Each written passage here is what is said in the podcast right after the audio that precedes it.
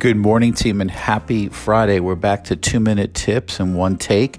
And this week uh, is very unique because we've been talking a lot about let's look at our marketing stack. Let's look at our marketing cloud let's be unique and let's try to find out where we're better and where we're unique in our product line.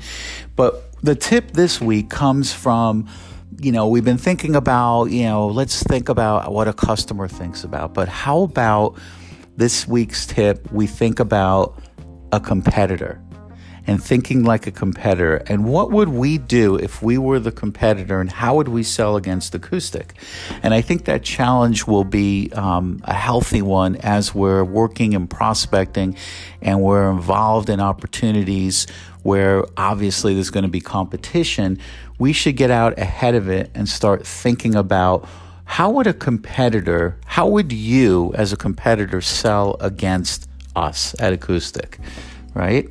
Um, there's benchmark report, there's Forrester and Gartner reports that are out that are extremely positive to us, but there's also some good points to our competition.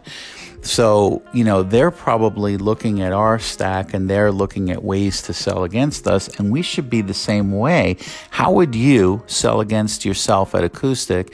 And then let's take that challenge and let's turn that weakness or something that we're not as good at potentially into what our strengths are. Uh, you know, look at it as a cost benefit analysis and what's really important to a customer. So the tip is if you think like a customer and you think like the competition, you're going to be way ahead of um, everyone that's out there trying to sell to the same accounts because you're thinking about that. You're preparing for those obstacles and objections and you're ready for it. Okay, so I'll leave you with that tip. I hope everyone has a great day and a fantastic weekend. Take care.